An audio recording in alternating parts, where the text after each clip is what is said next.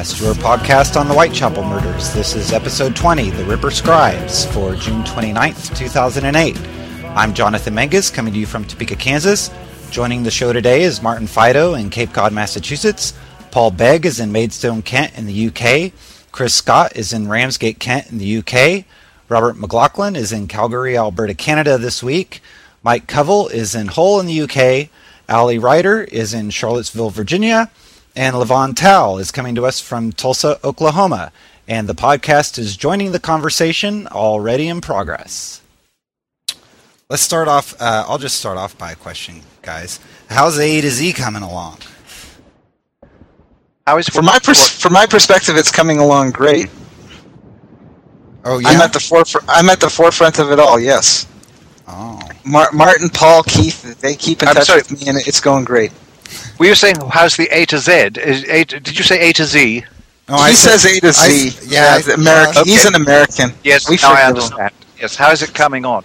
Uh, well, you, as you are expect aware, the publisher went bankrupt last year, and um, the people who bought his assets made such a rotten offer to continue uh, with it that our agent said flatly, "No, no way! Don't let me find another publisher." It's now being looked at by Yale University Press, Cool. which is Well, more I think evidence. I've actually turned it down. Actually, Oh, have they? Oh, I hadn't Yeah. seen that. Not cool. Is is that Paul? yes, Yes. it is. Hello, Martin. Hello, Paul. I was wondering when I would sit- hear you. Well, I was just sitting here in silence, just, just. Right. Oh, they've turned it down. That is a pity. Yes, I, I think it was. Um, they, they, their excuse or reason was that they uh, didn't think they could do it. Ju- the, the justice that it deserves, I think, uh, is what she said. But um, right. there are about three or four other publishers interested, so the agent, our agent's just uh, showing it to them. Excellent. Can, can I ask one question? I've still got the original hardback edition of the 80s. How many, how many editions actually have there been? There have been four in total, um, including the hardback. Then it was revised for the paperback, and then the, the two subsequent paperbacks were revised as well. So this would be the fifth. Uh, and the, and how, how long is it since the last one came out? ten years. Is it? Mm. Yes, we would like to have, uh, have had it updated more frequently because obviously the book, as it stands at the moment, being a decade old, it's uh, a long way from being up to date. Although a lot, obviously a lot of the information doesn't change, um, but um, you know we're, we're updating all the time, continually now, as uh, whilst we're waiting to find a publisher. So hopefully, when it does get published, it will be as up to date as any book could be. Yeah. Yes, because you so when we chatted last week, you were saying about some of the sort of changes that were being made, and but I mean, Yes. I mean it's it's it's like painting the Forth bridge. I mean, it's just never ending, isn't it? Well, that's right.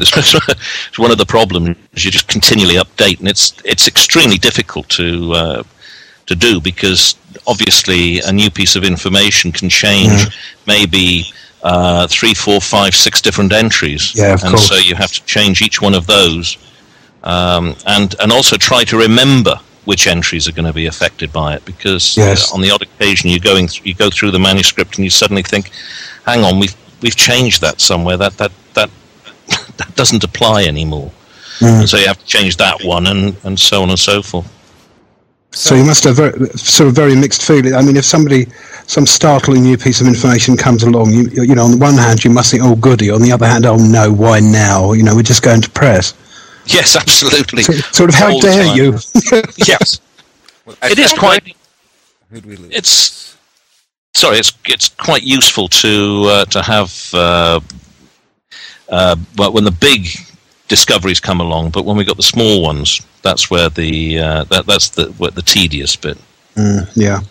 And it would be shameful to get into a situation like, say, with the Whittington Egan, where it was supposed to be the most up to date encyclopedia and published seven years ago, and it hasn't come out yet. And then all of the new tech, you know, new information that's being found, if it's not published when you were planning to publish it, there's some uh, you know, uh, stick to try to include that information into the book? Are you afraid you might get into a situation like that?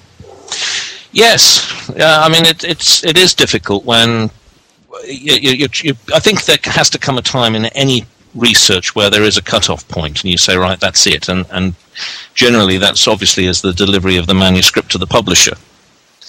Um, but you try to shoehorn everything in. But of course, there are length problems as well, and so everything that you put in uh, has the knock-on effect of, of of of one having to take something else out. So, if Mm. you So have it's- the hardback edition, you've got the one which has, for example, descriptions of all the locations and the important Whitechapel streets. They Mm. went very, very quickly. They had to be replaced by new suspects, new researchers, and this sort of thing. Yeah, Mm. yeah. So it's otherwise the, the book would just the book could just expand into in, in, in into sort of two volumes, and you really can't. Uh, if you it's tough enough finding publishers for one volume, let alone two. It's also, I mean, to me, it's rather like doing a family tree because, I mean, you think, you know, do do I go to sort of third cousins twice removed or whatever? It's it's how focused do you keep it? I mean, there's so many peripheral characters, aren't there? Yes, I, th- I think Martin was quite right in one thing is, is of saying, well, look, we will we will cut out all those suspects that keep cropping up in the press, and you get one fleeting mention of them, and, and then they go. We, we have to get rid of These- those. The- These are people who sort of say things. Uh, you you get drunks who march down the street saying, "Oh, I'm Jack the Ripper." They get arrested, and then they turn Yeah. up on somebody's suspect list. Forget the Yeah. drunks. Forget. Let's look at people who actually, for at some point, somebody seriously believed was Yeah. Jack the Ripper, not just somebody who was a nuisance for one night. No. Well, Chris, um, last week you were mentioning um, one of those drunks who um, who was uh, charged. Uh, William Bull. Yeah. William Bull. Oh yes, yes, William Bull. He was charged. Uh, uh, they, they were charged with, you know, with ca- causing a nuisance, with being drunk and disorderly.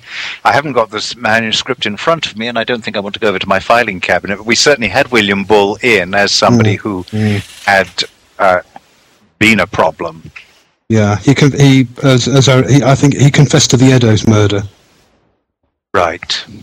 and was and, and was quote charged on his own account. But I mean, it was very quickly dismissed. I mean, it was apparently he was roaring drunk. Yes. But I mean, I, you know, he was one of only a number. But I mean, um, I, I, I think much more frequent were the you know the odd characters in pubs who, who started getting lippy and sort of uh, either asking odd questions, um, or you know actually uh, saying that they were the killer, and then either they Yeah. were sort of chased out, or I mean, like the man that uh, Bachert, Bachert, Bachert was talking to in the, the Three Nuns. Yes. But I mean, there, there are so many of those. That, you, you know, it must be very difficult thinking, right, where do we draw the line? You know, do we do we eliminate the obvious cranks? Yes, one of the problems, of course, is that you you do that, and then all of a sudden somebody finds something in an American newspaper which is an expanded version of the story that we've got from a, a British newspaper or Yeah. something, and you, Yeah. and suddenly that person takes on a new life, and uh, and you think, oh God, we haven't got him in the book Yeah. Uh, because we did, we didn't think anything about him. No. Because when, I As was we sa- when, when I was researching um, the uncensored facts, I got uh, I, I had uh, copies of the New York Times, Yeah. and uh, and I found some references to Tumblety in them. Uh, and I've got still got my notebook from, from that time, and it, and I've, I've written down the references and everything. And I just I just dismissed him. I thought, well, it no importance whatsoever. It didn't, didn't make it into the English press, so he's not significant. And then, of course, Stuart came across the Littlechild letter, and my one moment of fame passed me by. Yeah, Paul and Keith did an enormous amount of work back then, which nobody else actually would have known about. Because Paul had found Tumblety. When Stuart came up and said he'd got a new suspect in the Littlechild letter, Keith said, Would that be Tumblety? and he said that the letter also named the journalists who could have written the, uh, who was suspected of writing the Ripper Post Garden letter. And again, Keith named them. He'd done the work, it had never been published. Um, probably a lot of people uh, have done a great deal of work that was never published. Where the famous case, Mr. Goffey, who had found out all about Ostrog before Paul and Keith discovered him in Scotland Yard. Goffey had failed to get his uh, essay on Ostrog published and had never done anything more with it. Yeah. And so people will be sitting on genuine information. Was he the one who made the link with the James Evist case? The Paul might stealing, the micro- stealing the microscope, I think 1900, 1901. Uh, I, Ah, I'm not sure, to be honest. No, I'm not sure. Go- Goffey had done such a lot of work, and uh, where it all was and how people caught up on the Ostrog, I don't remember. I mean, I think back to the early days, and Paul will be, and Keith will be, and even Stuart maybe will be among those who remember are looking thoughtfully at a Swedish photographer called Ostrorog, who turned up in all the death registers because Yes. maybe this was the man. He Yeah. wasn't, of course. No. But it was much simpler back then. yes. I, I sometimes look at this now and I think I, I'm finding it, uh, maybe it's just age uh, or something, but I'm finding it increasingly difficult to be able to hold all this information in my m- mind anymore. I, you know, people name individuals and things, and I think, oh, right, I, I, it's, it's ringing a slight bell, but I can't, Yeah. can't remember. I don't, I don't Or think you can. I mean, it's, it's become such an unwieldy field, hasn't it? Yes, I'm going to I mean, it's- it's- email it's you tomorrow off- about Bull as well, because I don't think we have got him in the uh, in the A to Z. Uh, Well, I've I certainly mean, got- And as I, as. I was saying, as I said, I think last week, you know, the frustrating thing is that, that, that you know, by definition, huge fields of what you're studying are, from the very blinkered point of view, irrelevant. It's just you don't know which bits. Yes, well, you can guess sometimes, but but Well, no, yeah, is- yeah, it is, yeah. It is it is difficult to. I think sorting out what is and what isn't irrelevant is very important if you have time constraints on, which most people writing books do. Yes. I that, uh, for example, I, I knew what I had been directed by my publishers to do. I'd put forward the proposal that pretty obviously um, the man named by Macnaghten as Kosminski was the same person as Anderson's Polish Jew. Mm. Having examined the reliability of the various uh, authorities, I concluded that there must be a Kosminski in the asylum somewhere, and would be the most plausible suspect yet proposed. And my publishers simply told me to go and find him. Mm. Now, that meant immediately that areas that other people writing general books on the Ripper were working on were totally irrelevant to me. The Mm, um, yeah. Suspects' backgrounds, uh, their victims' backgrounds, I beg your pardon, were of no importance at all. I'd, I'd got to find this man and find out whether he looked as I thought he should, more probably the Ripper, than the other figures in the field at the time, who were Prince Albert Victor, Druitt, and of course the Gull and the Masons story. Mm. Ostrog would have been nice to find as well, but I didn't find him. It would have been uh, with, with the A to Z, of course. It, it it becomes increasingly difficult now because any kind of judgment in terms of what you include or exclude, um, you're going to get hammered for by somebody because somebody thinks that oh well that should go in because that really is relevant. And you sit there and you think well is it relevant or not? And you, it's always good. things that you leave out are invariably going to be relevant to somebody. Mm, of course. uh, and it's it's very difficult.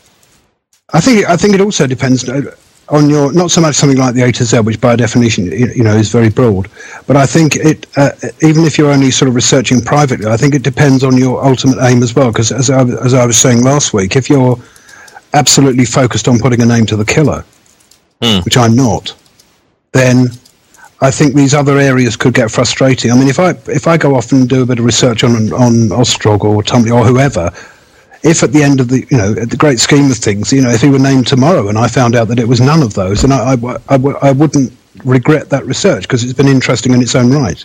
Yes, absolutely. But I I think that's the great thing about your book and the stuff that you've done. Um, I I love all this peripheral stuff. Yeah. I, I, Yeah. I mean, I, I, I, I've. You have all these people who will have been telling these anecdotes and stories to, Exactly. to family members, um, like Mrs. Exactly. Or something, will have said something, Yeah. and yet we know absolutely nothing about her. Well, I mean, we, we know a little bit about her, Yeah. but we don't really know very much. Yeah. And it's easy enough to speculate about what um, Joe Barnett would have been, must have felt like, um, Mm. be- because people have, uh, in similar cir- circumstances. But it must have been. Uh, I'd, I'd love to to know what Joe Barnett told told his wife and, and children about, if, if indeed he cared to talk about it at all, Mm. or. Uh, you know McCarthy or uh, Thomas Bowyer. I mean, it, Yeah. all of these Lawende. guys- Lawende's the person I'd really like to know what he had to say in later. Really like to know whether he was pulled out for a second identification and what he thought about it. He's, he's a most interesting and important figure, I think. But all of these these characters who who but, you know they're, they're one one second of fame. They flit across the uh, the story of the Ripper, and That's right. um, and they're you know they're quite they're interesting. I, I, I like knowing about. About these people, it's intriguing. I'd always like in the news. Some of the newspapers they just give you a little tidbit description of the Yeah. person, whereas normally they just give you the report of what the person said at the inquest. You Yeah. get some saying, you know, she red faced or uh, spoke with a squeaky voice or was the Mrs. Mm. Gamp of, of of the of the day, Mm. which was uh, Mrs. Maxwell, I think it was. Yeah. Oh no, it wasn't Mrs. Maxwell. It was somebody or other was described in the paper as a as the Mrs. Gamp of the day. Yeah, she's one. She's one who intrigues me. I mean, that Maxwell account is just so strange. Yeah, absolutely. And i again, there's somebody who would be interesting. I mean, She was so adamant, you know, even under caution, that's right. That's right. that she. Well, and and I, I and cannot believe she. I can't believe she'd got the wrong day. Go ahead, Well, if she would have Or- questioned it. although, al- although for me, it's not too similar to Eliza Gold in in the Stride case. You know, who who said that you know Stride was her sister. Hmm. You know, at the inquest, even even under caution, and after Stride had been formally identified at that point. Was Yeah, no, Mrs. it's Mal- Eli- it's Mrs. Mrs. Malcolm, Malcolm. isn't it? Yeah. Yeah. Eliza Gold was her Yeah. sister. The sister, right? That Oh. yeah. No, it wasn't Stride's sister. She was somebody else's No, sister. Eli- yeah, she's Yeah. Mary Mrs. Malcolm. Malcolm. I think Elizabeth Watts was the real sister.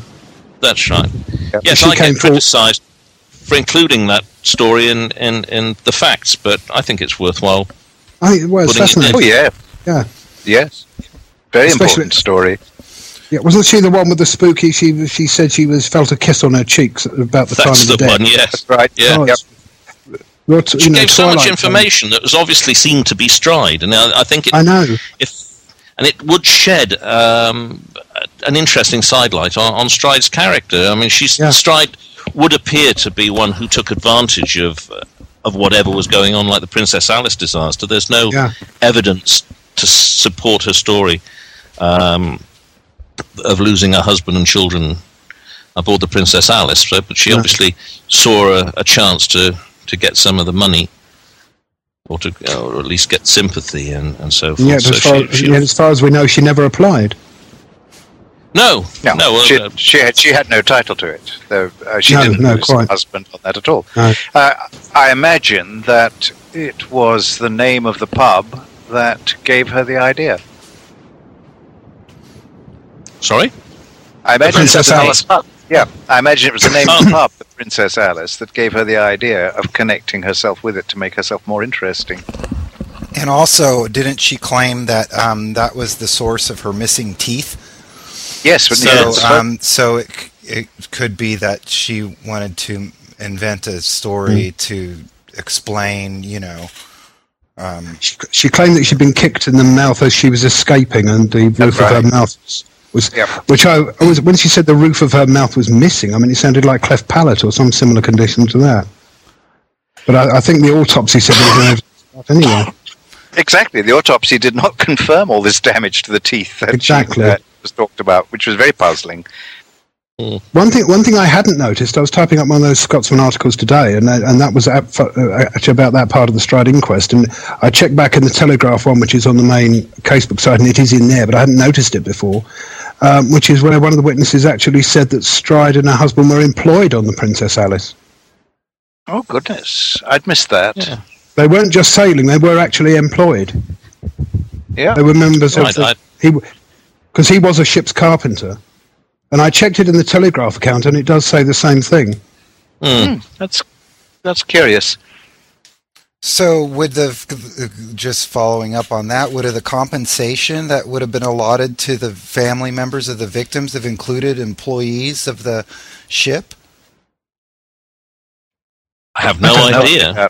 I don't honestly know. I mean, I know. I remember. I it brought to mind that outrageous story about the Titanic, um, because the White Star Company um, stopped the pay of all the crew from the moment the ship sank, because technically they were no longer working for them.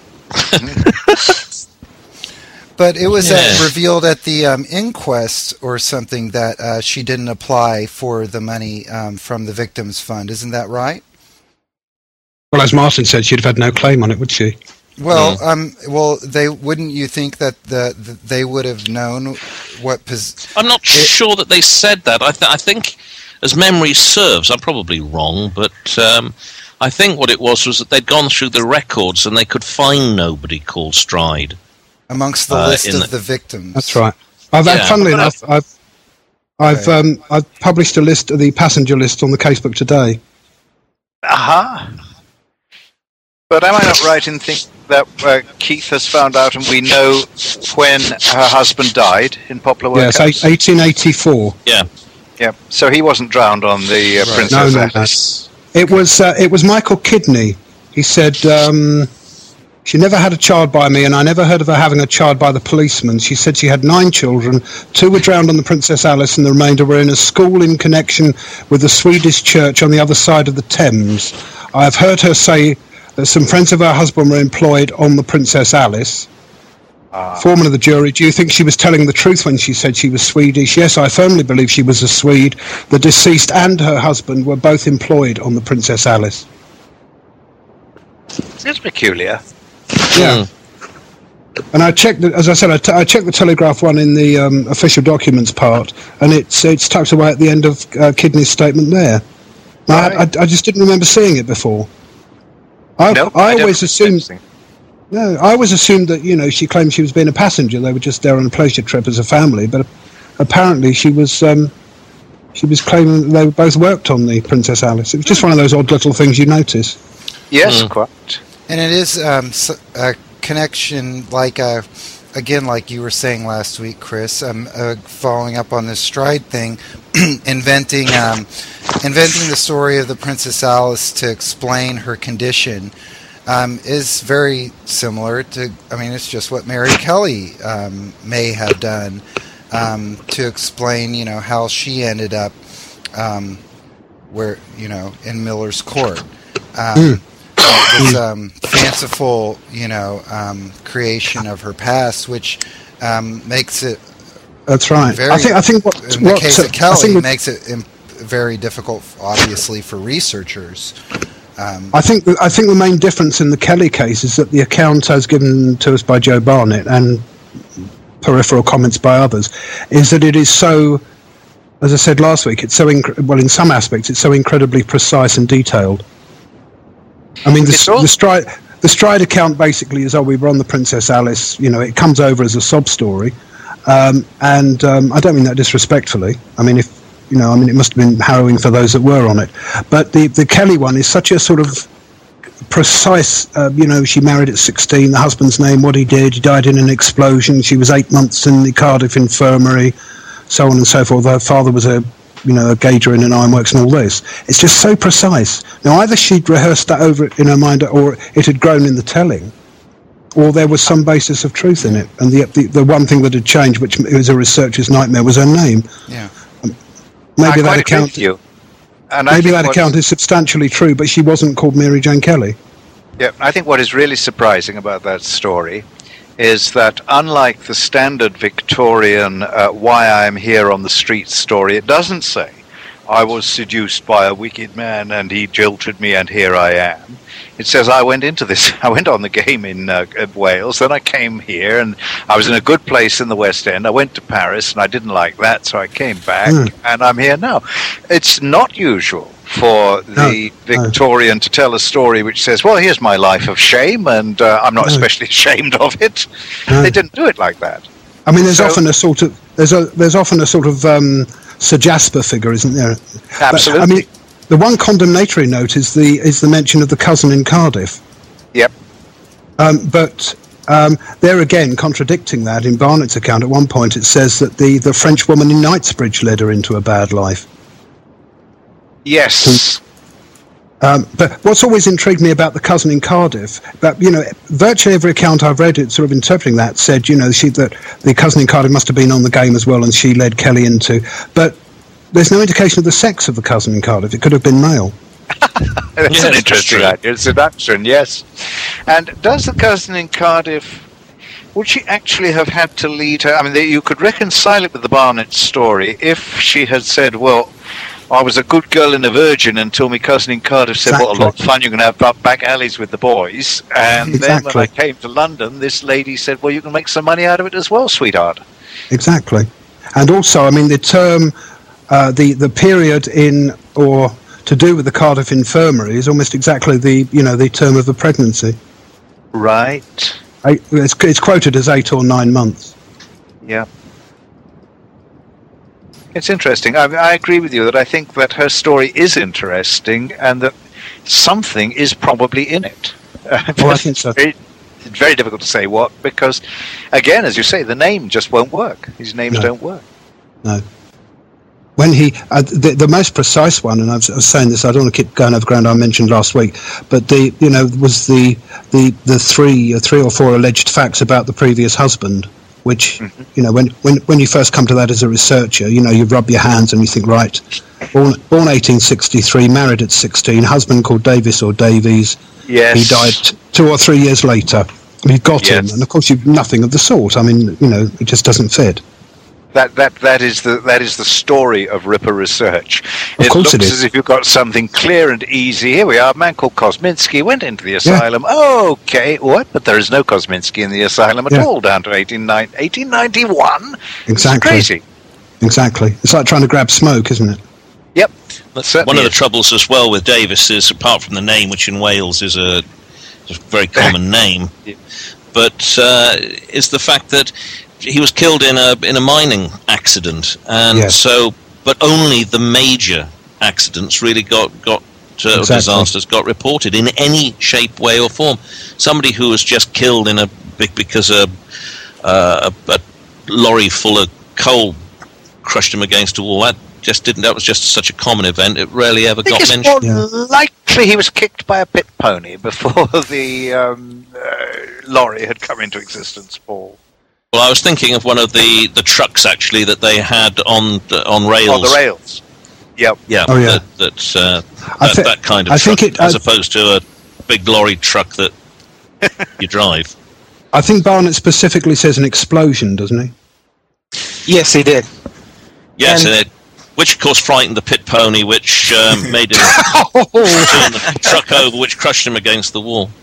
No, Yeah, no, no. right. He hit he hit his Davy lamp against the wall, and it exploded, and he died No, of his just- burns.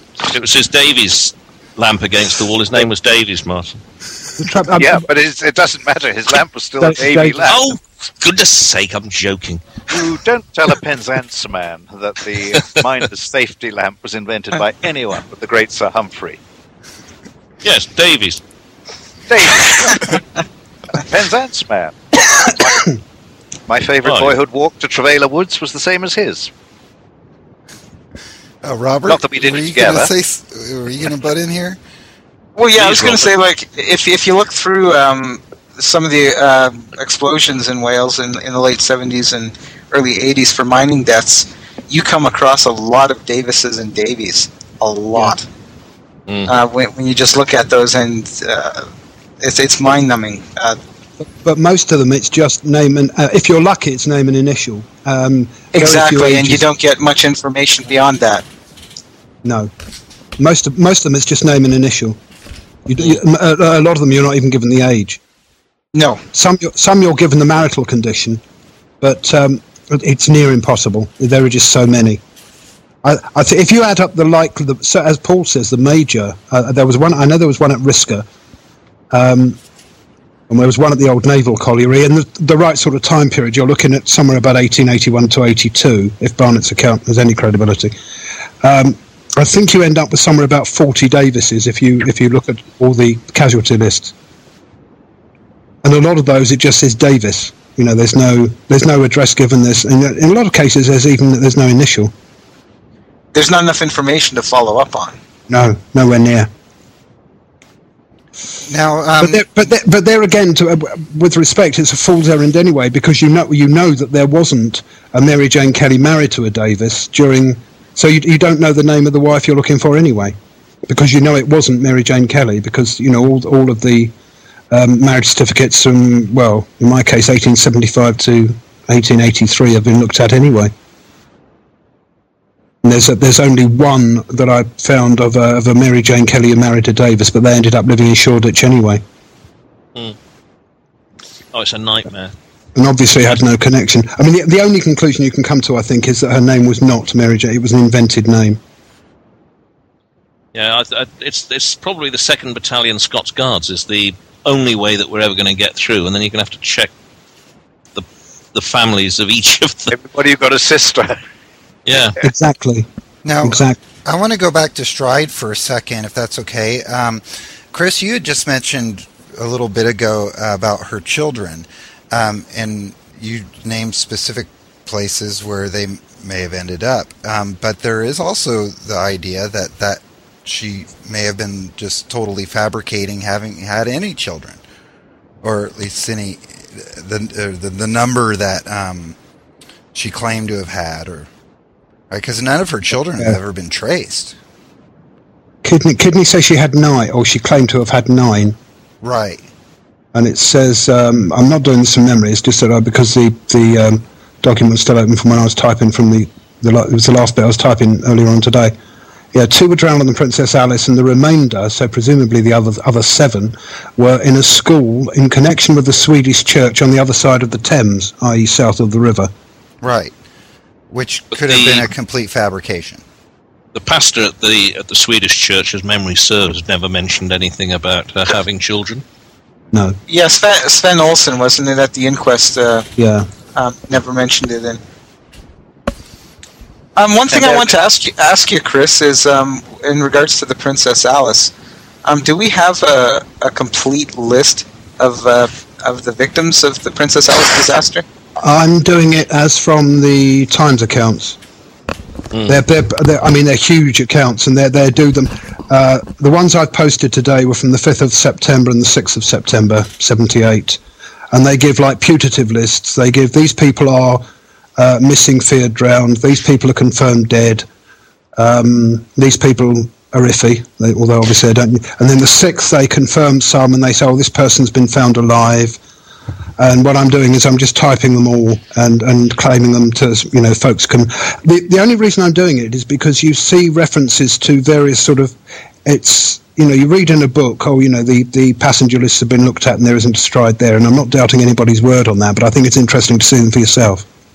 Absolutely. But also, if it's, Yeah. I'm wondering, would there? I don't know enough about the time. Would there have been a distinction made between the passenger lists and the employee list? If you're saying No, she no, because employee? the lists I've posted today they do include crew as well. Even the captain, whose name was Grinstead, was the captain, and he's reported as missing, and then the next day he's confirmed as dead.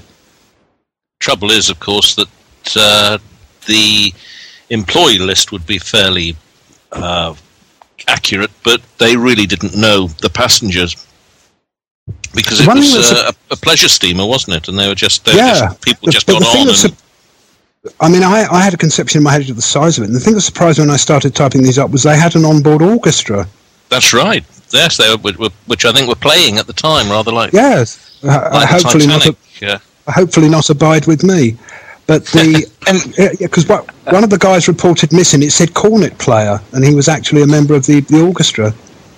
Yeah, because it was it was basically a, a, a pleasure steamer, and people went got on it in, in London and went to Margate, and then back up the Thames again, right. and uh, listening to um, the, the orchestra playing and, and eating picnics and doing all the things that. Yeah, it sounds rather nice, really. Yeah, But you're still going to Um, get a hideous noise on a Thames uh, steamer from the Oh, yes. music being played at you. I imagine the orchestra was uh, about three musicians. Yeah. Three or yeah. That and one- one of the they- men And one of the men who was supposed to be in the orchestra on the day the Princess Alice sailed was the mortuary photographer for most of the Ripper victims in Joseph Martin.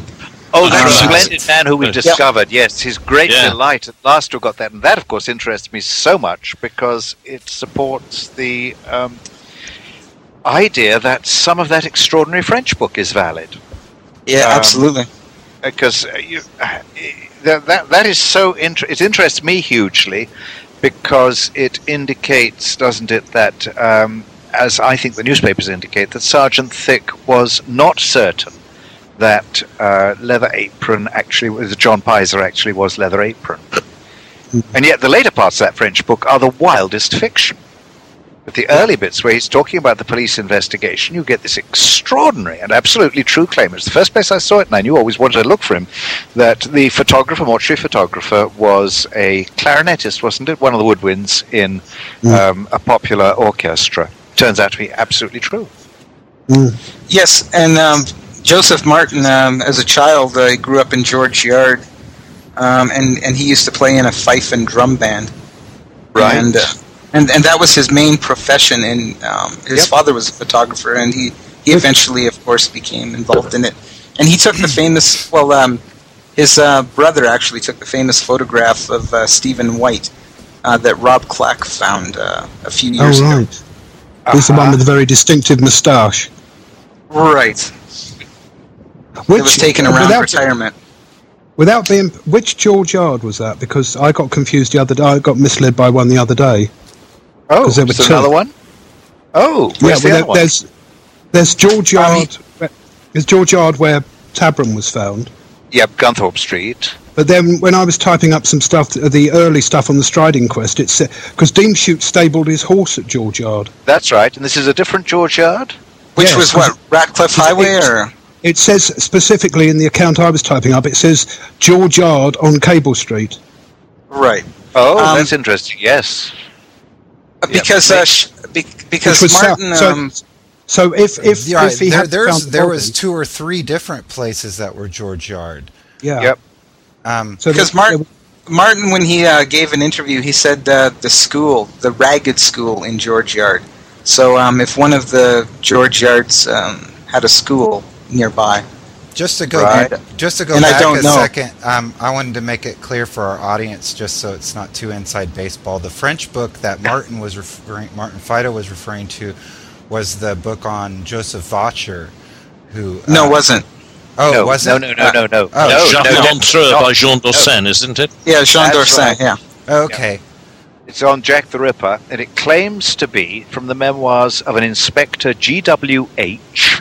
of the uh, Berkshire or the, uh, Vale of, uh, at any rate, the Reading area police.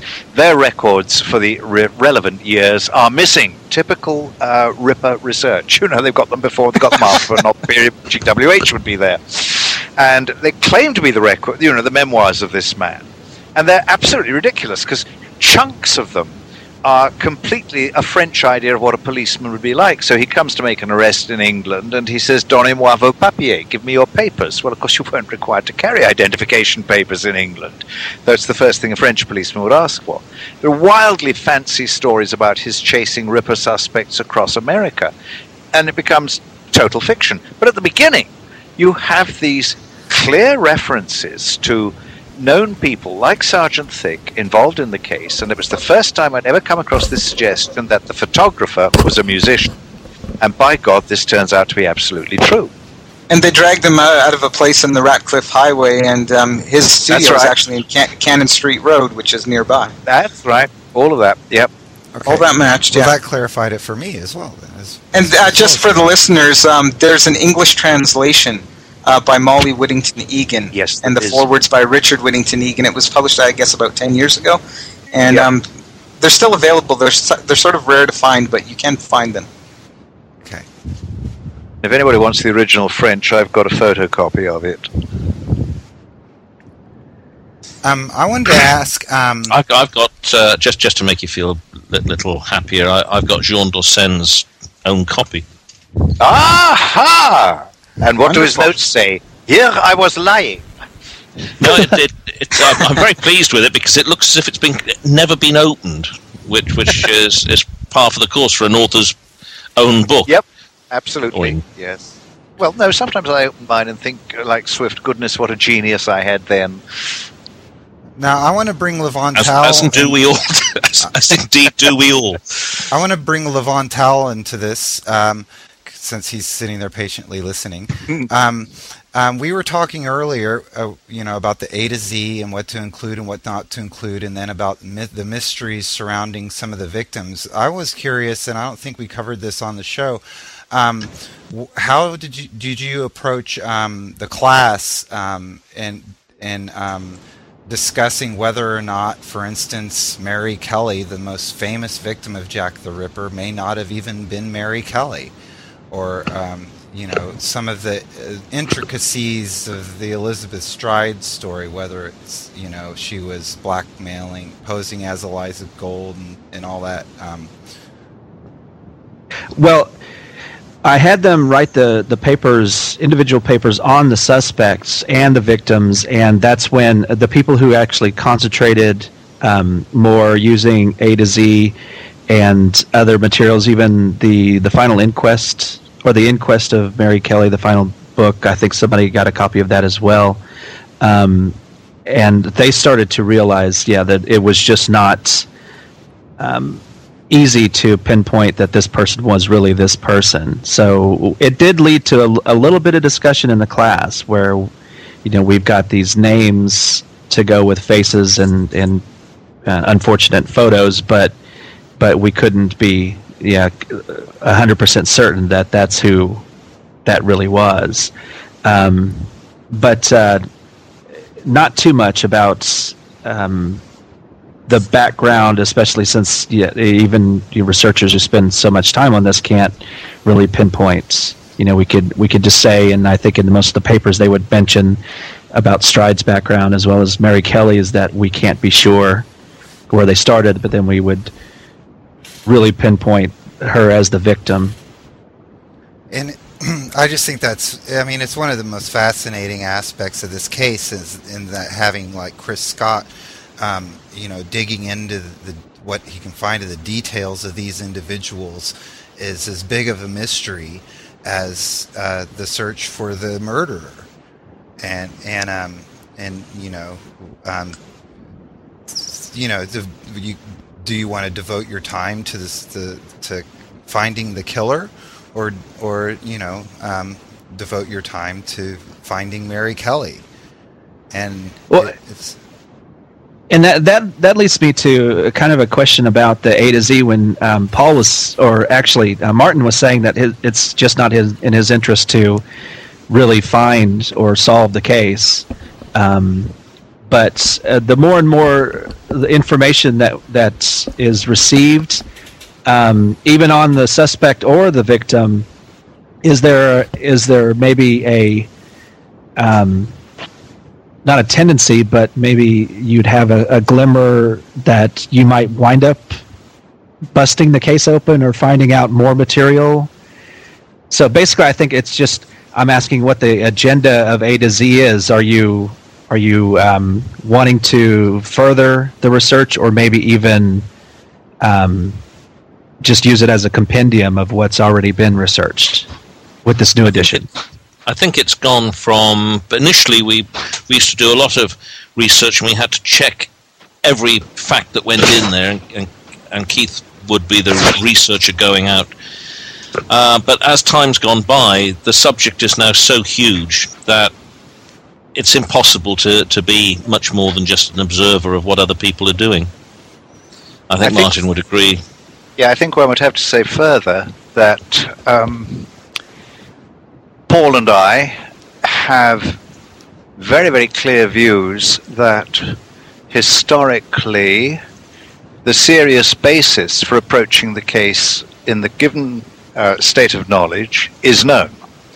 That an enormous amount of time is wasted on people challenging our assessment of the reliability of the earliest sources and conclusion that until the evidence of Robert Anderson has been thoroughly cleared up and swept away, on the present information we have, all other lines of inquiry are secondary, with probably only Druitt uh, remaining as a really important one. We'd like to know very, very much exactly why Macnaghten thought he was the Ripper. Now, when it comes to the A to Z, Paul and I have to put this behind us. We can get that into, uh, we can get that this is an opinion in the entries on Anderson, on Kosminski, on Cohen, but we have to make absolutely sure that we give complete fairness and justice to other suspects, some of whom, of course, have been completely discredited. There is no question Prince Albert Victor was not Jack the Ripper. There is no historical reason for suspecting for one minute that Walter Sickert was Jack the Ripper. We have to be quite firm about those. But where there are possibilities, we have to leave them open. Where good work is being done, good work is being done by Hal Brown to show that Donston couldn't possibly have been the Ripper. Good work is being done by uh, uh, Ivor Edwards to show that Donston had every probability of being the Ripper. We have to give respect to this good work and put our own views into the background as far as we can. So the A to Z is not a book to tell you who the Ripper was. It will at times tell you who the Ripper definitely was not. It will tell you don't listen to any story emanating from Joe Sickert, for example. well, and and um, how uh, I mean, how much detail do you go into individual the the the pros and cons on individual suspects? I mean, um, far less than we'd like. We don't have the room. right. That's what I, I was going to say. I mean, you can write a whole book on you know why or why not you know any any number of the suspects were the Ripper. Um, so. We give a reason. We give where we can the reason why a figure was suspected and in an important case, which too many people have heard of, like Prince Albert Victor, we will give the basic facts which show that he couldn't have been. That his movements are known, and he just wasn't within reach of the murder sites. On uh, I mean, basically, it's a yeah, it's basically it's a straightforward statement of of what is known. Uh, a lot of people misunderstand the distinction between uh, raw data and and what the historian does with that raw data. And, and what the historian does is he puts the puts if you imagine the raw data to be uh, pieces of a jigsaw puzzle um, the historian puts those pieces together. And of course the, the, the pieces can be put together in different ways to create slightly different pictures. That's why history isn't a dead and, and static subject. But uh, you, you've still got the raw data. So in the a to z we try to keep the interpretation of the raw data down to an absolute minimum. So if you're talking about Druitt, you will be quoting what somebody else has said about Druitt and, and uh, why they think that he was a suspect. We're not offering an opinion one way or the other. If you want and discussion, so, you have to get Paul's book, The Facts. I mean, that is a fantastic series of discussion. I have reached the stage of being relatively bored with The Ripper and not wanting to read new books, and was amazed when I read that one by how much it interested me. Well, thank you, Martin. Oh, sorry, I'm struggling with a Jack Russell who has just leapt up on me here. That's what these strange noises from your end are. yes, I'm sorry. It was. Keith and I have, have, both got Jack Russells, and so we, uh, which we talk about immensely, and, and this one has now just got a bit jealous about with me just talking to. Is yours a dog or a bitch, Paul? Uh, it's they're both bitches. Uh, yeah, I knew Keith's was with a masculine yeah. name. Yes, I, I, I've forgotten what Keith's is called now. Um, yeah, it's it's a surname of some kind, and I've forgotten what it is. But I know it's always surprising to realise that she's a bitch. Yeah, senior moments creeping up on us all here. yes. so on the um, on back to the A to Z um, dealing with suspects. Um, and I we I believe we asked Martin this on the show, but Paul wasn't able to join us. So I'd like for you to chime in. Uh, I can see how you can get, uh, uh, like, for instance, let's take George Chapman. You can say mm-hmm. um, that the a case has been presented, or Michael yes. Gordon, blah blah blah. Yes. um, now the cons. Um, do you guys come to a consensus on on how that's presented in the book, or because um, it's easy to state how uh, uh, who names the suspect and what their Mm-hmm. beliefs are. But when it comes to arguing against that person's Mm-hmm. position, how does how does that work? As far as I remember, we limited that immensely. In the case of Michael Gordon, one's looking at reputable work on a man who definitely existed, who definitely committed murders. There's an outside chance he could have been the Ripper. There's an outside chance that he committed the Thames murders and all those other American murders that Gordon ascribes to him. And I don't, as far as I remember it, think we got into trying to cut down Gordon's case at all. Uh, his case is a his case for us to do that. Yeah. because we would we would just state what what, what Michael Gordon's case is and uh, and leave it at that. Okay. Generally speaking, don't we? it's it's not one which we felt was uh, if you've got you know, an outright liar like Joseph Sickert, we say so. If you've got a very dodgy figure like Donald McCormick, we say so. We give the warnings. But where you've got an honest worker who's come to different conclusions from ours, it would be a very very bad book if we set out to undermine them. And I think we do try not to. Okay. But but you see, it, one of the interesting aspects of working on a book like this is that um, I can think of Keith now. I, I can actually feel Keith at, at, on, on on my shoulder here, uh, listening to this and saying, uh, "No, we we don't actually have that view of uh, of Joseph Sickert at all." Uh, and I was with Keith only the other week uh, doing some research into Joseph Sickert and talking to some some people about him. So. Um, I mean, Keith is very interested in trying to find out what the, the basis of Joseph Sickert's story actually was, whether he was an out and out liar, as Martin believes, or whether there was some story in his family, or whatever, uh, or whether, you know, completely telling the truth. Um, so, working with, with Martin and Keith is. Uh, is, is quite quite interesting in that respect because we, we we are different people and we all have different points of view and and one of the great things is that I think the greatest thing that we've got is mutual respect for one another because no matter how we may end up arguing uh, at often at length um, Oh, yeah. Martin is a real real bugger for writing extremely endlessly long uh, emails to me and I really just don't have the time to read them This No, man used to keep me 45 minutes on the telephone when I first encountered him, before I'd even met him except on the telephone. And my mother would say in horror, It's that man from Leeds again. So you see how interesting a relationship it is that we have here. Um, no, I, actually, I'm, Martin is always the Ma- Martin is complaining constantly that I write him interminably long emails explaining one point after another, which is why I threw that accusation at him, knowing that he would immediately bridle. And uh, and but the, the thing is, is that we we, we we have uh, uh, these these we don't agree with one another. So what we have to do now is uh, we agree to have majority verdicts. So where where Keith and Martin uh, may disagree, I have to come down on one side or the other, and and um, or you know Keith does or whatever. Yes, this was Um, essential if we were going to meet our deadlines, because we could argue and argue forever. But I think it's interesting because most people seem that that I've spoken to seem to think that Martin Keith and I, you know, are are, are best buddies and, and whenever possible go out all drinking together or whatever. And in fact, we don't. We have we, we have wide range. We, we have similarities and differences and and uh, and that that comes through when working on the A to Z. So we And we still go out drinking together, and we're still best buddies, but we have Yes. very great differences professionally. Exactly, but but that I think is is the mutual respect at the end of the day because you may go away and think, God, Keith's a total prat for thinking that, you know. But at the end of the day, you you, you know he's not because he's a, Oh, a you very think, what you think with researcher. Keith is, oh my God, he wants more research in this area. For Christ's sake, this is blown wide apart. But what one thinks with Paul is, oh my God, he's arguing again.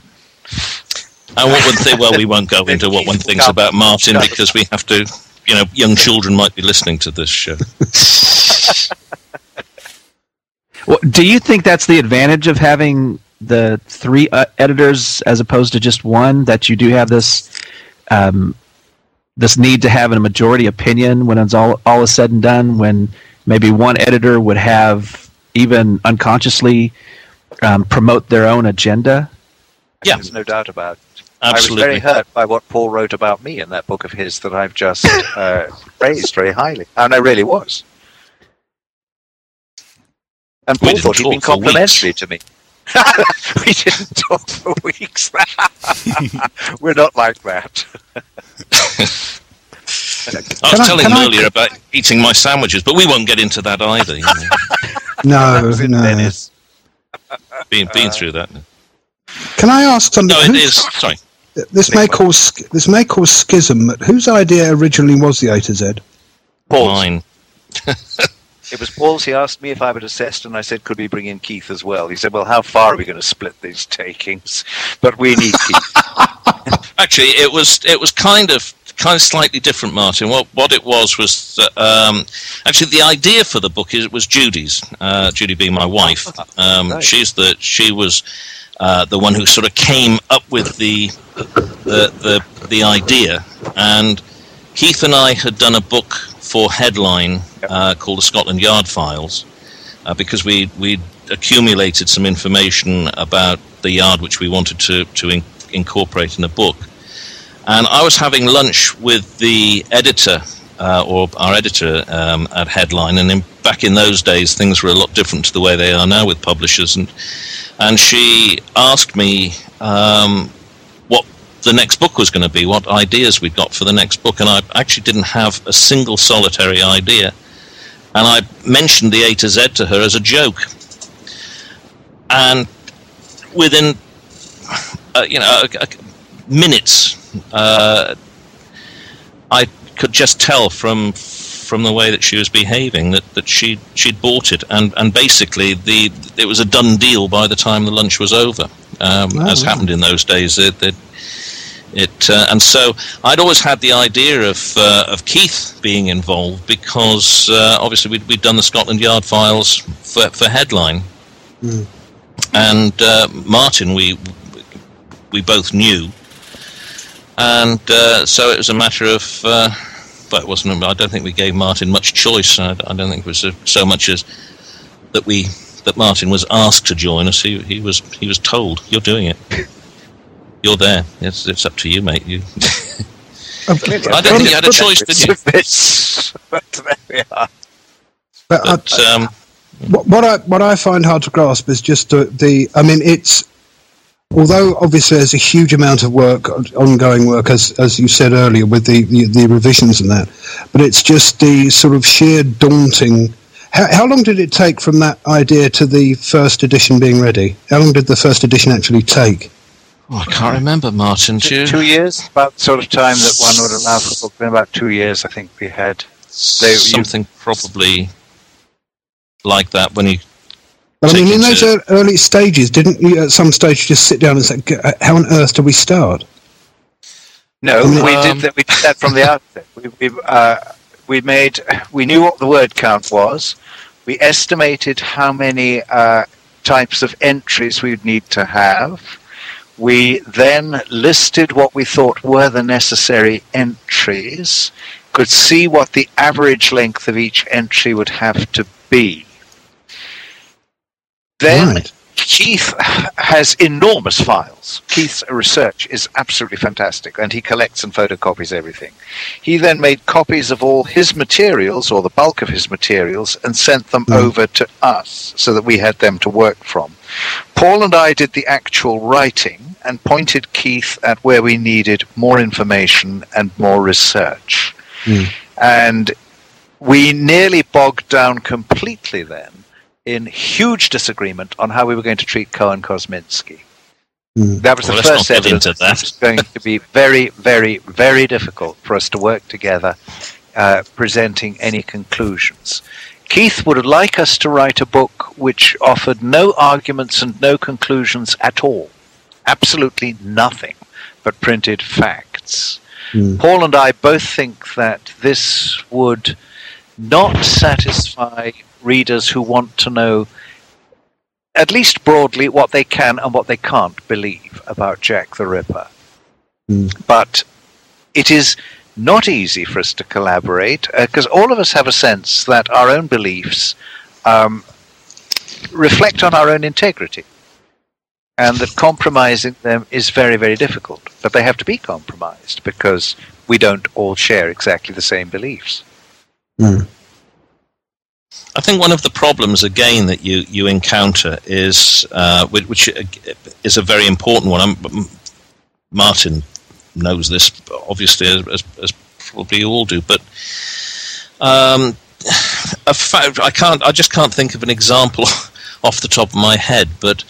Um, certain pieces of information don't actually make sense if they're not put into some sort of context. Yeah and so you have to put the information into a context in the A to Z for it to, obviously, for it to make sense. But in some instances, the context can be slightly different. So Martin could see something as being completely different from the way that I would see it as being, uh, or Keith would see it as, as being different. Um, so it's that that's really where where conflicts may arise where where we where we say one person says, well, you know, let, let, we, we've got to put this way, and, and, and the others uh, say, no, we, we can't do it that way. Mm. Let's take the next question of the seaside home. What is meant exactly by well, that's uh, a very good example, yes. Claim mm, that mm. the identification took place in the seaside home. Mm. Well, now you have to start by saying the normal meaning of seaside home in police usage is the seaside home opened in Hove in uh, 1890. But then you mm. have to add that we know from Police Gazette documents that ad hoc uh, convalescent homes were in use uh, from the time of the opening of the Convalescent Home Fund in 1887, and that mm. these two were referred to as the seaside home. That's before you even get to the question why in God's name would any identification take place at a seaside yeah. home? Yeah. Before you say, well, write that off, that's only of interest to uh, Begg and Fido, you then have to note that uh, Evans and uh, Rumbelow have come up with a wholly new suggestion about what might be meant by the seaside home. So there's a lot of context that has to go in yeah. simply yeah. for us to recognize one of the recent proposals by two researchers who are, we ri- widely respect, as does everyone else. Yeah. And then, yeah. then, of course, on top of that, you've got the fact that Swanson actually writes the seaside home with a capital S and a capital H, mm. which would suggest that he was referring to a specific place, not just one of several boarding houses that the police used uh, to send convalescent policemen to. Mm. And then there's the counter arguments to all of that that whilst the seaside home does refer to a specific place, it doesn't necessarily mean the convalescent home that the police were using, but could mean you know the postman's seaside home or mm. or whatever. And and now, how do you balance all of those up? How how in the A to Z do you then say, well, um, the seaside home doesn't actually mean anything at all, the capitalization, etc. How do you say, well, I don't really think it means the postman's seaside home? You you can't do how, those how do you things. Deal further? how, how do you deal further? You said Swanson. Did you? Uh, sorry, Swanson. Yes. Uh, sorry. Yeah. Please go. Sorry, it, uh, that, that was basically it. I, I, was just saying is is that there are times when how you interpret that particular statement um, can rest on on so many external factors yep. that that, mm. that bring your uh, piece of which questions your your source ability at source analysis and what you're doing, mm, mm. and you can't drag all that into the A to Z entry on what is, after all, at the end of the day, a fairly minor entry. Yes. Mm. Yep. I, yeah, I think. I mean, all you can do is uh, the, the the other added problem I would find in not that I'd ever take on such a monster, you know, momentous task, but, but you've also who are you aiming it at? I mean, what what level of knowledge of the case do you assume in in the readership? I think because basic. obviously, that's going to colour how much detail you have you you know you feel you have to go into and how much context you have to give. Yeah, informed basic knowledge, I think, is is is was the basic uh, initial idea. Um, mm. It was really more, but the, the concept to start off with was more or less um, because back back then you, you've got to bear in mind there were no magazines, the books were infrequent, uh, there was no internet, there, there's there was none of all the, the for the sharing of information that was No, available no. today. No. So what we were essentially doing was, was, was, to all intents and purposes, was collecting references to all the people and places and so forth that were in all the published books, and there Mm. weren't that very many at that time. I mean, Peter Mm. Underwood's book was was one of the most problematic we had because it had Mm. contributions in it from half a dozen other people. Yeah. Um, and so at that time, um, we included any the name of anybody who had written on the Ripper. For this Mm. edition, you, the only way that you get a personal entry in the A to Z now is if you've died. Mm. Um, Had to because cut we, the living. There were just too many. because how how do you how do you deal with, with some of the people who are contributing superb research to to um, to the magazines uh, or to, or to the, the the casebook message boards? Mm. Um, and how how do you then distinguish between them? You you might think to yourself, well, okay, we should include so and so because Yeah. uh, of the research they've done, and and therefore we have to exclude somebody else who is Yeah. as equally uh, prolific contributor to the message boards, Yeah. um, but hasn't contributed something that we consider to be um, merit an entry. Well, you know that's our judgment, so we don't want to do that. No. So the So, only way is to ex- exclude them all. That's right. So it was, it was a hard decision to make because we didn't want to do that. And in some instances, we thought, well, to actually write something about the author um, gives you some insight into the way that that author will be interpreting the, their material. Uh, and, And of course, we had to so- make this decision after I'd contacted a number of people and asked for details for us to put in the next edition. And then we Yeah. realized just too much. So people have very Yeah. kindly sent me dates of birth and other personal details, and it uh, it's not going to be used. Mm. And Martin Martin doesn't want to, to hope they die, um, just so that I we can use the certainly data. No. that would seem a totally mean way of uh, of doing things, but uh, But a fair yeah, so it's difficult. Yes, yeah, but it's it's it's very difficult to to do that. Now, as far as the contributions of individuals who are living, um, did you guys basically limit that to published book authors? Or No. Okay. Oh, no, no, no, I mean, You know, we used the internet sources. We uh, Mm. surveyed the magazines. This is all where uh, material is out. The internet is now uh, an area of important research. Yes. One of the, the, the things that we have tried to introduce in, in this edition, and I'm not sure that it's uh, it's as successful as, as it will be in, in future editions, but we were, we, we've devoted some space to trying to source particularly uh, contentious or, or rare bits of information. We, you, you can't always source uh, where the birth, death, or, or age or where where that kind of information came from. And in some instances, that you know we have rather plaintive comments when we're emailing bits to each other in the process of writing and saying, "Where on earth did we get this piece of information from?" Right. And- Or, mm-hmm. or are we sure that this is the first person who's suggested fill in the blank? That's- or, Yeah, that that's right. So, or, yeah, it, it's it's it's massively difficult, and of course, you you're very conscious uh, as well that the one thing that mm, a lot of the people out there are doing uh, is actually looking for errors in the book, so they can then have the. Uh, their, their, their moment of pleasure of going on the casebook and saying, well, of course, the A to Z's got a mistake in it in this one, or it's terribly unreliable over this. but it's a it's a tough book to actually put together and, and keep up to date with all the information. and to keep It the mu- similar page count as the first edition. Um, Yeah, I mean It'd that, just be that's have, we have had a bit of expansion allowed us. We have had a, li- a Yeah. bit of expansion allowed, I but mean, not as much as we would like. Just No, an, no. an entirely new book. It's sounding like, and it's just amazing. it's Yeah. it's a lot of lot of new stuff going in all the time. But then you get somebody like uh, somebody called Chris Scott who just went and shoved up a load of stuff on the Whitechapel Infirmary registers Oh, yes. uh, on the casebook the other day. which uh, necessitates changes to a variety of entries. When you um, say entirely new, there's not a great deal that's hugely new to say about the victims, for example. Although there is new work. Go on.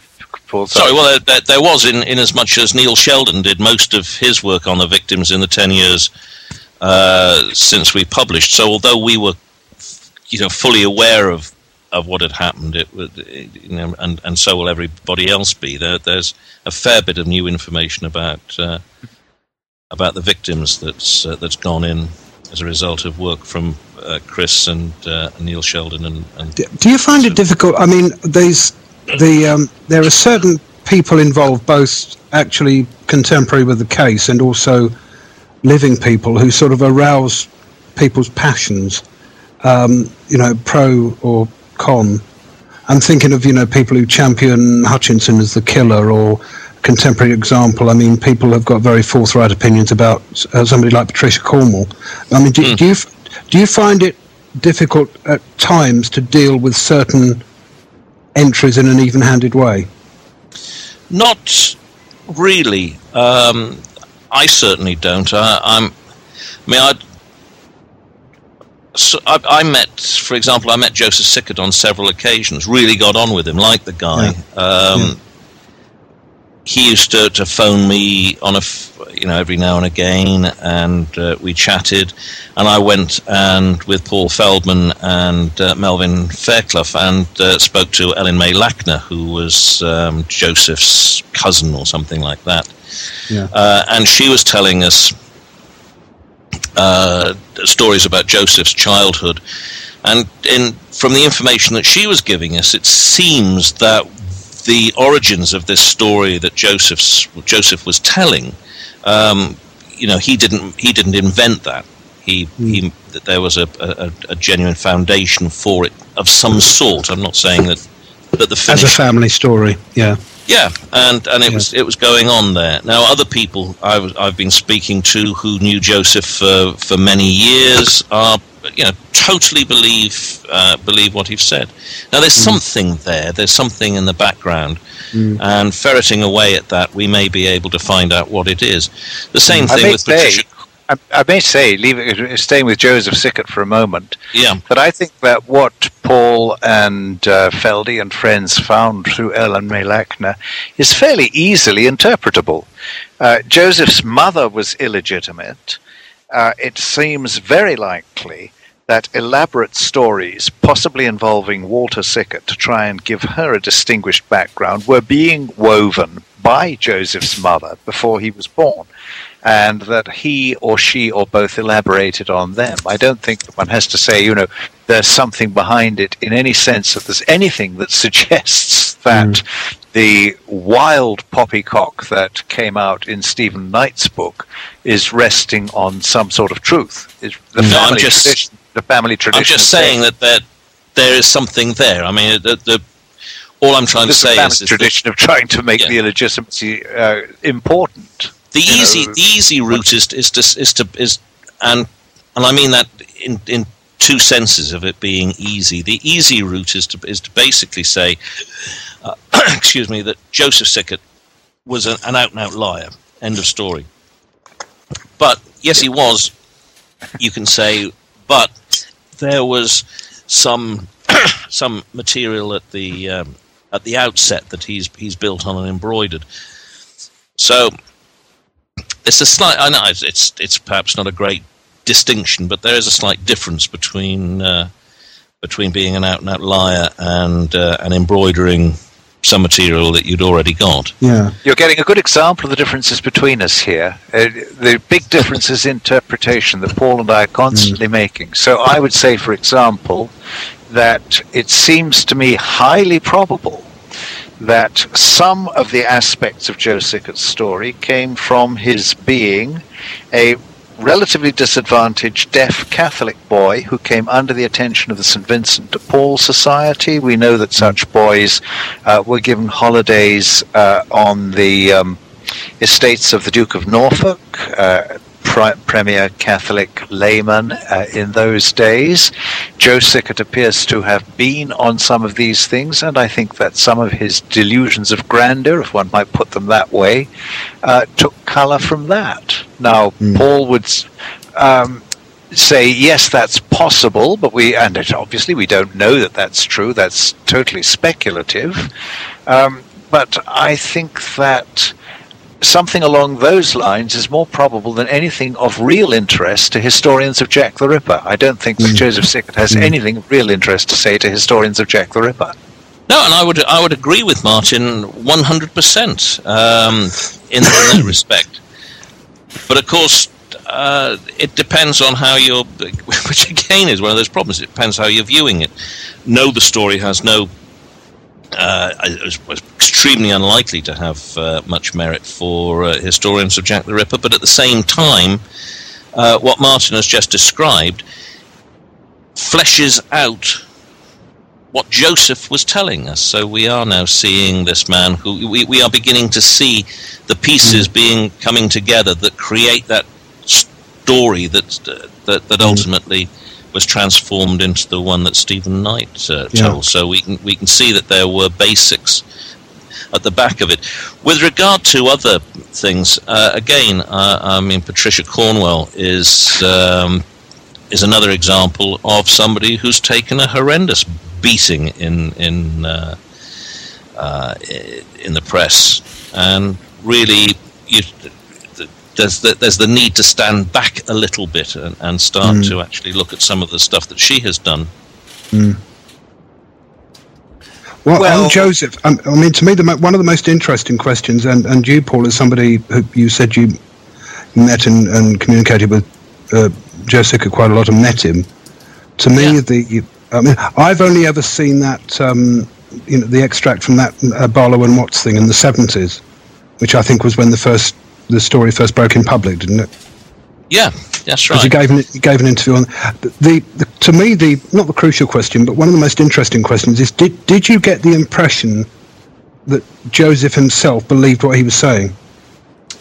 Absolutely. Um, I Right. remember one of the uh, one one of the most convincing things that I saw. I, I was having lunch with uh, with Joseph and Paul Feldman, and I explained some reason um, at the time. Um, uh, sorry, distraction there for a moment.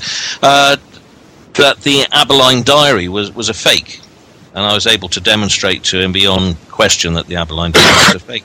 Yeah. And he looked polaxed. He he looked absolutely stunned, uh, and and he just sort of said, well, uh, "Where did it come? Who wrote it then?" And that just get it was. I can't really describe it. People say, "Well, you know, he, he was acting, he was doing this, he was doing that," but but to me, uh, that came across as as genuine, total shock which is one of So the what- reasons why I've always thought that, there, there, that that he was fed information by somebody else, and, and it was somebody else who, who he believed who gave him the, the, the diary. And uh, So what? What I was going to say, what was the provenance of the diary? Do we know? Uh, no, not really. you said he was given it by abberline didn't he that his abberline Well, no, no, it, it, it it's supposed to have been given to him by Walter Sickert, who was in turn given to it given it by Abberline. Oh right. But yeah pull up a tree and um, i'll tell you a likely story but you know how how it got into uh, Joseph's hands and where it came from. We, if if that if what he his claim isn't true, then then we don't know whether. Um, uh, I mean, I, I there there's um, there, there's a character who floats around on the uh, very close to uh, to Joseph called uh, Harry Jonas, who was a sort of semi-notable artist of, of the of the time, quite a so you know he earned his good enough to earn his living and, and be exhibited, and he may well have um, may well have been. Uh, uh, or I've I've thought that he may well have been the person who um, g- gave uh, Joseph the, the diary because uh, he claimed to have been a friend of of Walter. So uh, Is you it know, still he- in? Is it still physically in existence? uh, I, I believe that it isn't. I think Joseph uh, destroyed it. Right.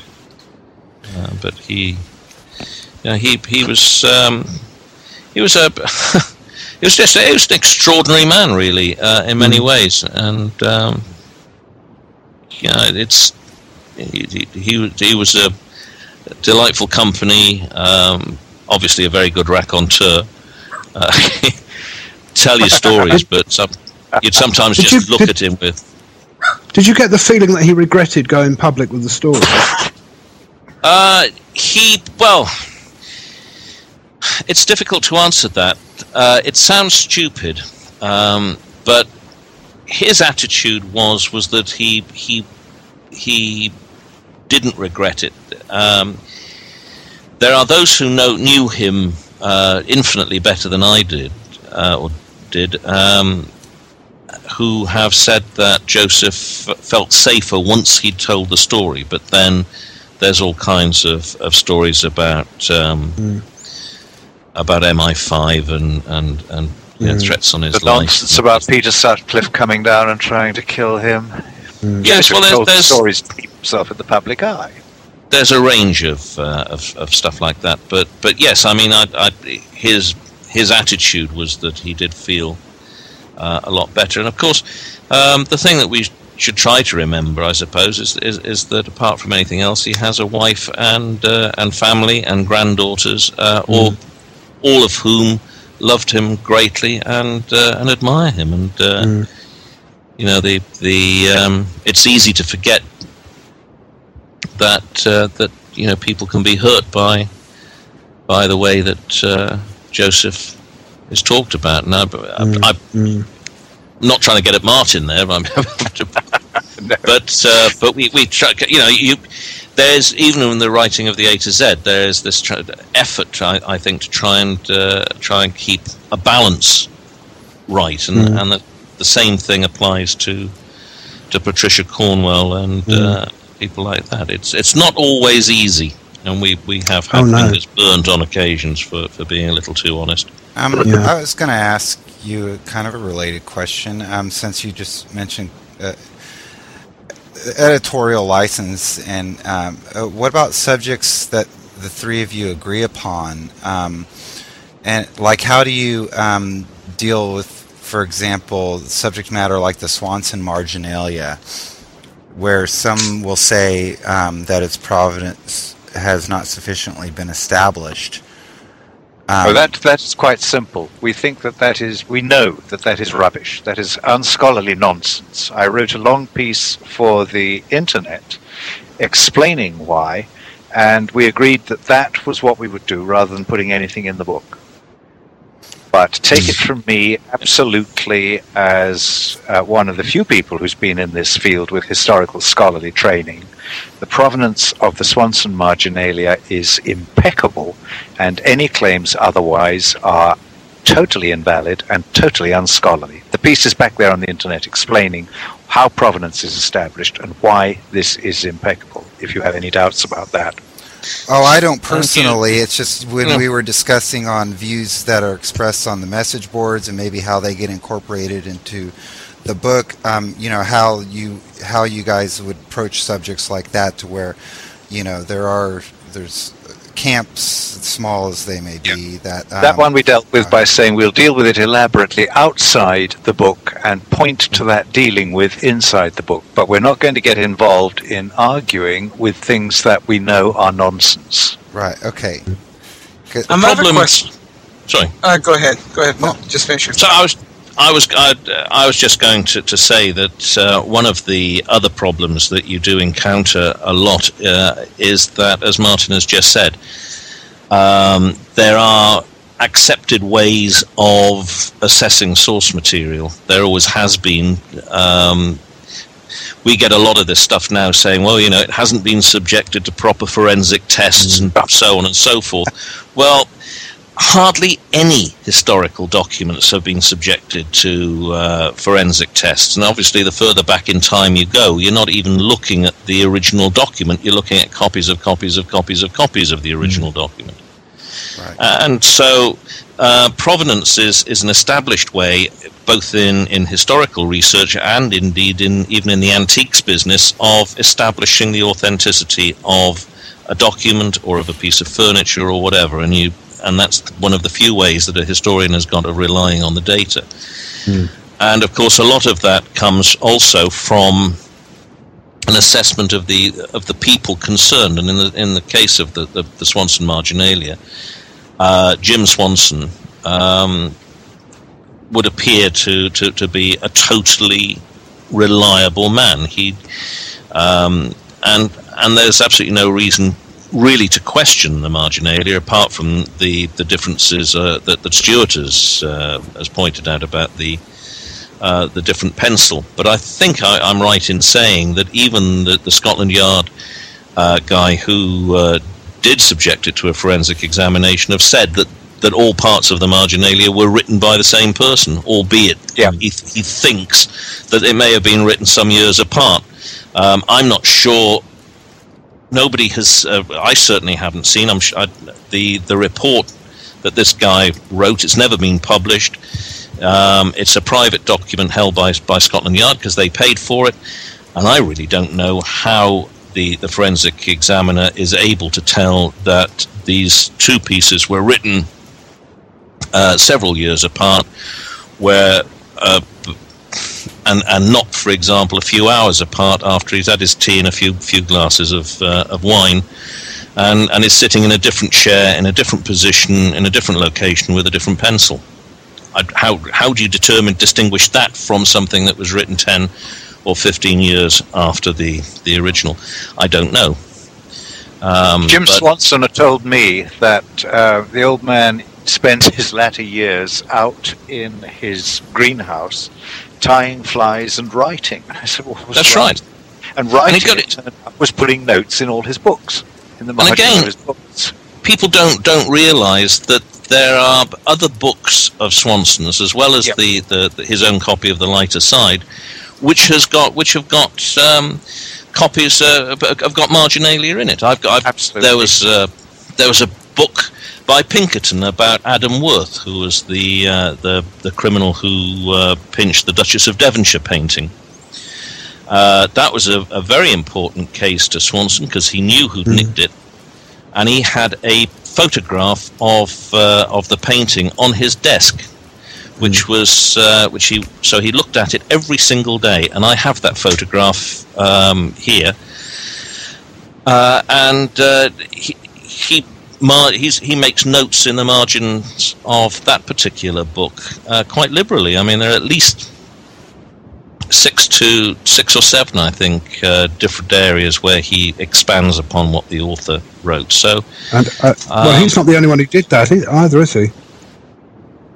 I mean, there's No, a I mean, book- uh, there's one by a Littlechild with, with notes that he made in pencil in the margin. really, Yes, Oh, that's interesting, because we really Yes, need I to know a lot more about Littlechild.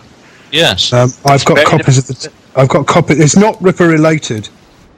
Doesn't matter. There is- Anything which I've- will tell us more about his I've- character I've- is important. I've got copies, and it's got handwritten notes, and he again he initials it at the end.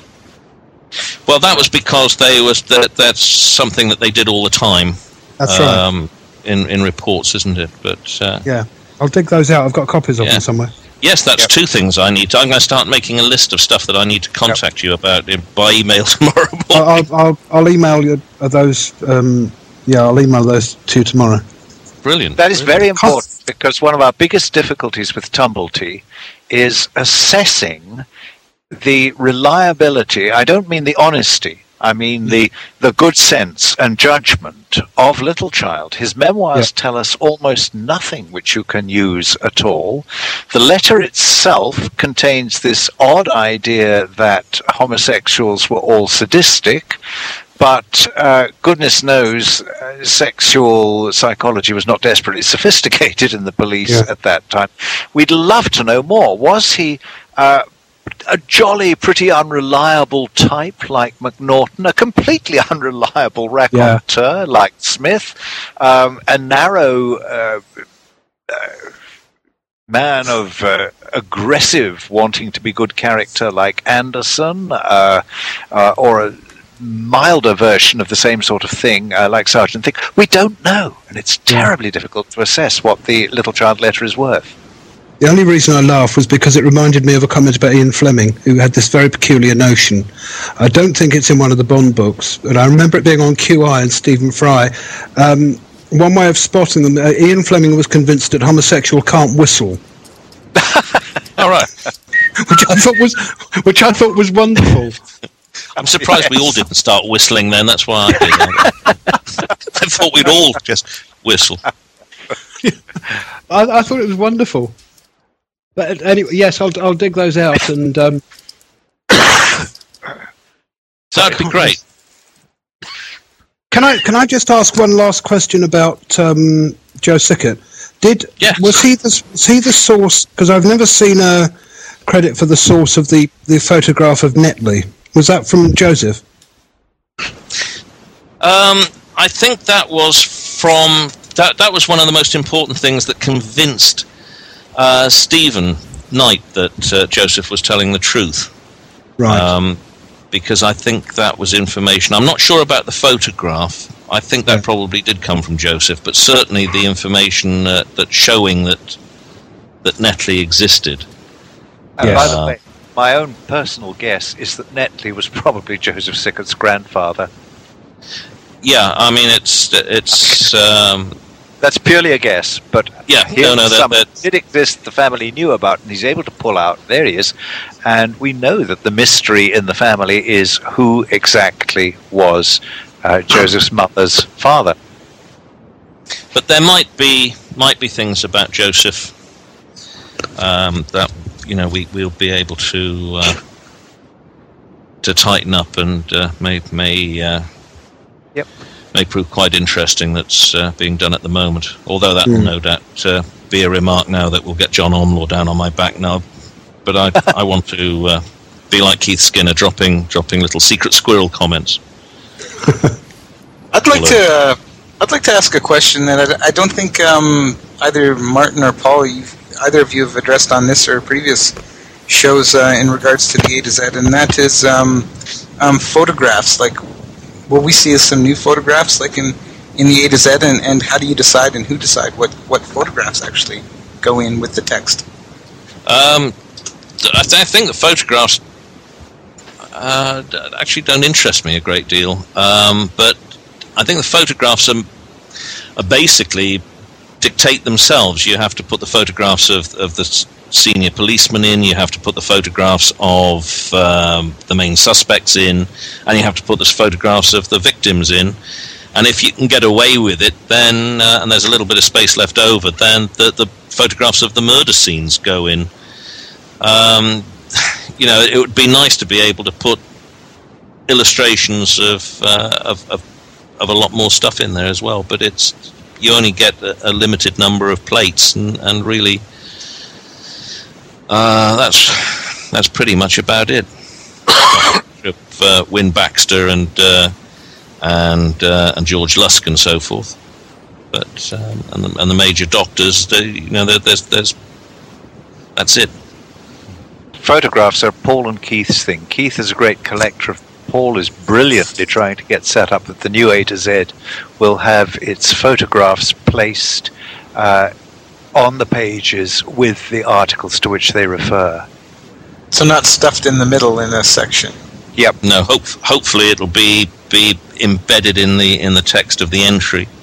Um, it well, it's good and bad. It's good in as much as you can get maybe get a few more illustrations in than you would be able to otherwise. But obviously, the quality of the illustrations are not going to be as great, and also um, the size of the, the illustration may not be as as big as you would like it to be either, because it, which in some instances. Um, where, where you want the picture to be fairly detailed, uh, you're going to lose that as well. But it's a balance between trying to get it so that it means more when, when you when you see the illustration in context with the word, rather than having to to flip back and forth.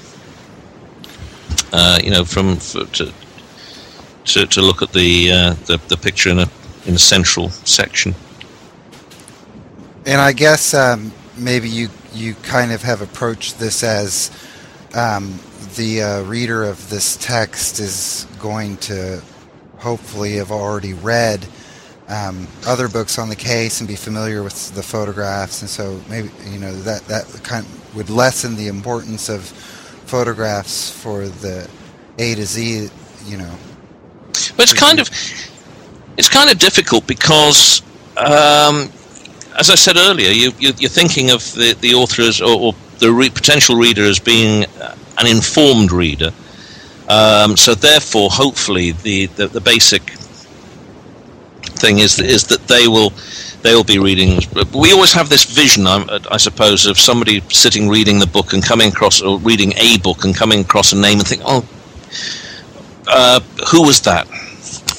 And then they can go to the A to Z and they can find out a bit more information than perhaps the uh, the author of the book that they're reading has given, uh, and maybe be able to put it into a context that the reader of the book, you know, the the, the imaginary book that they're reading, not our book, um, mm. put, put, people into a context uh, which the author of that book hasn't hasn't uh, put them in. Um, basically, because quite frequently we, we ourselves have to refer to the A to Z to remind ourselves of of this bit of data or that bit of data. And then um, kind of.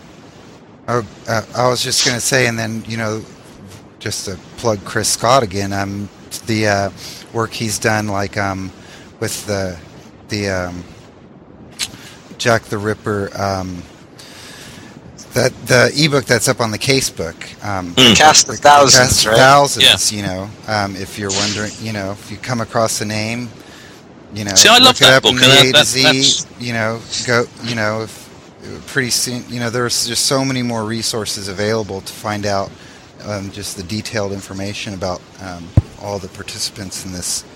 Chris has has a lot of scope there to do stuff that we just don't have have the the, the root uh, to be able to, to do ourselves. We we can't put that information into the into the A to Z. He can uh, can and does um, record in full uh, the, what the census says, for example, or, or, whatever, of all the people living in a particular property, and and uh, uh, and, and and thus gives it a, a, fuller picture than the one that we we're able to do, and that's that's. It's it's really sort of po- it's really sort of poking about in little corners. I, I don't mean no, I don't mean that in a sort of mock humble way, but I because I don't I'm not financially reliant on it, so therefore, and I can sort of go go where I please. As I said last week, if I'm doing a certain line of research and either it's getting nowhere or I get bored with it, I just go off and do something else. Yes, I mean, but what what you're producing is is um, vitally important stuff. And, and it's what all the magazines were created for in the first place, anyway. Yeah, which, yeah, you know, yeah.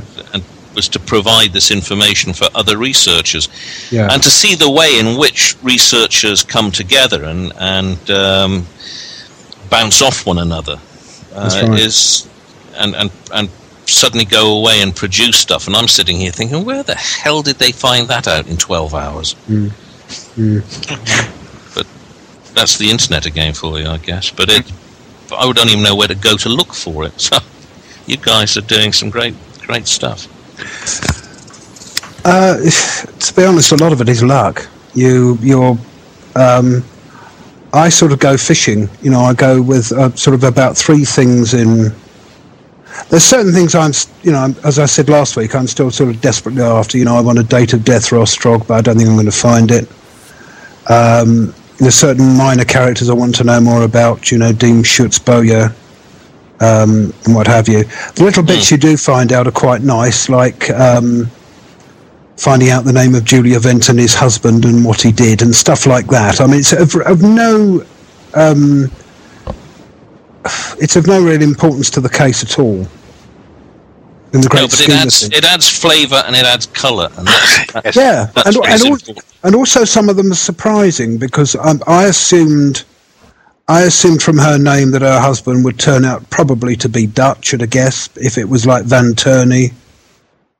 Um, but I mean, his Christian name was and was Anthony with an I on the end, huh. which which suggests Italian or some such yeah. extraction. and he was listed as a photographic uh, photographic artist, which was a quite a surprise. Hmm. You know, it was a, a different sort of station in life than I would have been expecting. I'd also like to find Harry Owen. You know, this this um, That's right. Yes. you know, because there was a Henry Owing living at Miller's Court, and I, I always, but he was apparently a happily married man, but um, you know, whether he was the young man that, uh, that Mrs. Prater was waiting for, one, you know, one doesn't know. It's just so And you- much that. Yeah, and you also mentioned that, of course, we know nothing of Alice Mackenzie. No, nothing at all. Well, two alleged facts, you know. Yeah, two alleged facts. She was about 40 and, and born and or brought up in Peterborough, and that's it. Somebody else came from Peterborough, didn't they, or was said to come from Uh, yes, Catherine. Ed, uh, no, she came from Wolverhampton. That's right. Yeah. Yeah. Uh, Peterborough figures some some uh, somewhere. I'm sure.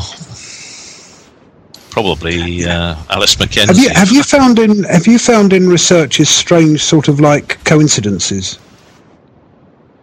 Have you Um, found, you know, that thing you're doing a line of research and suddenly, you know, it's like that last little thing that I've done, that, that Ripper in Ramsgate, because I kept doing lines of research and it kept coming back to Ramsgate where I live.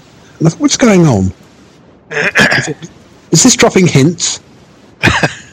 um, I did I did background on one of the police constables involved. Um, for the life of me, I can't remember which one. It turned out that not only did he come originally from Ware in Hertfordshire, which is where my sister lived, but he lived in the same road, Oh wow! Park Yes, Road in it's- Ware. And it, it's things like that. So I had to phone her up, and she keeps her eyes open in the local paper because occasionally there's bits about Jack there. So occasionally I get great wads of stuff through the post. I think As I the said, only you have- coincidence. Sorry. And And I think sort of sometimes. open- Go ahead. Sorry? Go ahead. Go ahead, Chris. I was just going to add, you know, having a sort of open agenda, um, both both in terms of you know what I'm interested in, because it's not only Jack stuff. I mean, I'm doing like my own family history and the fiction side and stuff as well. So you know, if I, if I get bored with the Jack stuff, I can just go to something else. Um, and you know, having time on my hands, um, then you know, it. Uh, I say it fills the day. I don't mean that in a in that sort of way. I mean, it's sometimes there's not enough hours in the day but it sort of liberates you because I don't. I'm I'm really not interested in you know uh, suspects in terms of what Martin was saying early on and his sort of um, thumbnail sketch of a typical book. I thought was very good. You know, because when you buy another suspect-based book, you think, oh, we've got to plough through the murders again. You know, you it's. I don't mean in that sense that I'm bored with them, but you know, you, there's the obligatory summary of all the murders, and then you thought, right, now let's get get down to the nub of it, and then you get the demolition of rival theories, and then you get and inevitably, in most cases, a sort of fairly unconvincing argument at the end. And it became such such a stock blueprint that um, most suspect. I've got. I bought Uncle Jack, for example. I must admit, I haven't read it yet. Um, Uh, you you don't need to if you don't want to. Uh, Martin, not a you, you were going to say something, Martin, um, before Chris's latest comments. Uh, yes, I was, and I can't remember what it was at all. I Okay. I was just going to mention about the coincidences that um, um, sometimes when they creep up in, in the case, uh, you know, I hate the way that, that some people try to use them as, as some type of conspiracy or to build a case or or something uh, with them. Uh, Yes, it's we see On, we see it on the message boards quite a bit. It's, it's yes. A lot of people don't really understand the difference between uh, a coincidence and a link. A coincidence merely means that two things occurred at a similar or an apparently related time, but that is a coincidence, and you've got to have a third point to triangulate it before you've really got a link. And what I was going to say was that the only coincidence, personal coincidence of that kind I came across in researching the Ripper was to find to my surprise that my grandfather had been born, and my maternal grandfather was born bang in the Ripper territory, uh, and uh, would have been about 18 at the time of the murders, but I don't think he was Jack the Ripper. He died in the 1920s, so I never knew him. Um, I okay. feel left out of this. I, I, I haven't discovered anybody of my family who was born anywhere near the East End of London. Neither have I. So now this is uh, going on a long show. Um, so I, I should probably wrap it up here shortly. I know it's getting late there in the UK. Um, so anyone have any last uh, comments, questions for Martin or Paul or anyone? Just what a pleasure to be here. Thank you for inviting me. Oh, thank thank you for being here as well. It's Yeah, our, our It's pleasure. been, been great. Uh, Thank Ro- you too, Robert, as well. any any uh, any final comments? You're going to be off the podcast for quite a while, so this is your last chance in, in a while to make yourself heard. No, just I'll see everybody in a month, and you know, this was a lot of fun as always. Yes, yes, it was. Um, was Rippercast, I- episode 20, The Ripper Scribes. And we are a weekly podcast on the Whitechapel murders, available for download via the iTunes Music Store. In the podcast section, keyword Jack the Ripper, or you can subscribe via our website at www.rippernet.com, where you'll find an archive of all of the episodes streaming or for download. And I do want to thank everyone for being on the show today. That was Martin Fido, Paul Begg, Chris Scott, Robert McLaughlin, Mike Covell, Ali Ryder, and Levon Tao. And I want to thank everyone for listening, and we'll see you next week.